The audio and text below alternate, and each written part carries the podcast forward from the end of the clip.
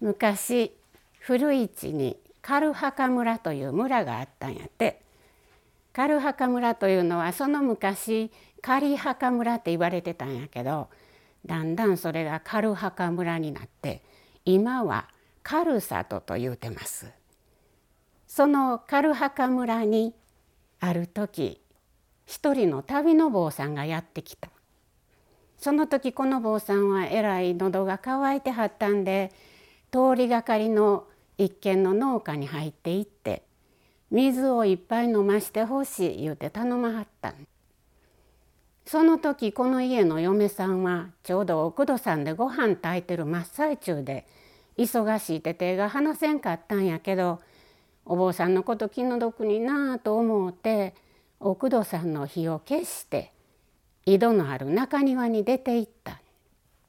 この井戸は底が不幸て水がちょっとしかないもんやから嫁さんは長いことかかってやっと一杯の水を汲み上げてそれをお坊さんにあげた。ところがこれをずっと見ていたこの家の姑ばあさんが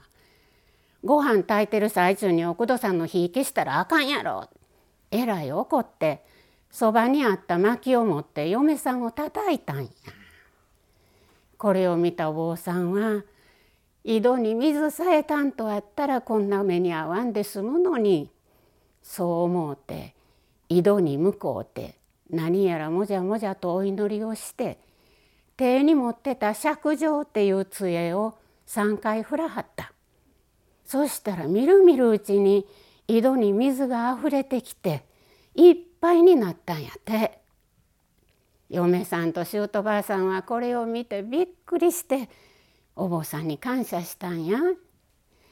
それからあとどんだけ日照りが続いてもこの井戸だけは枯れることがなかったんやて。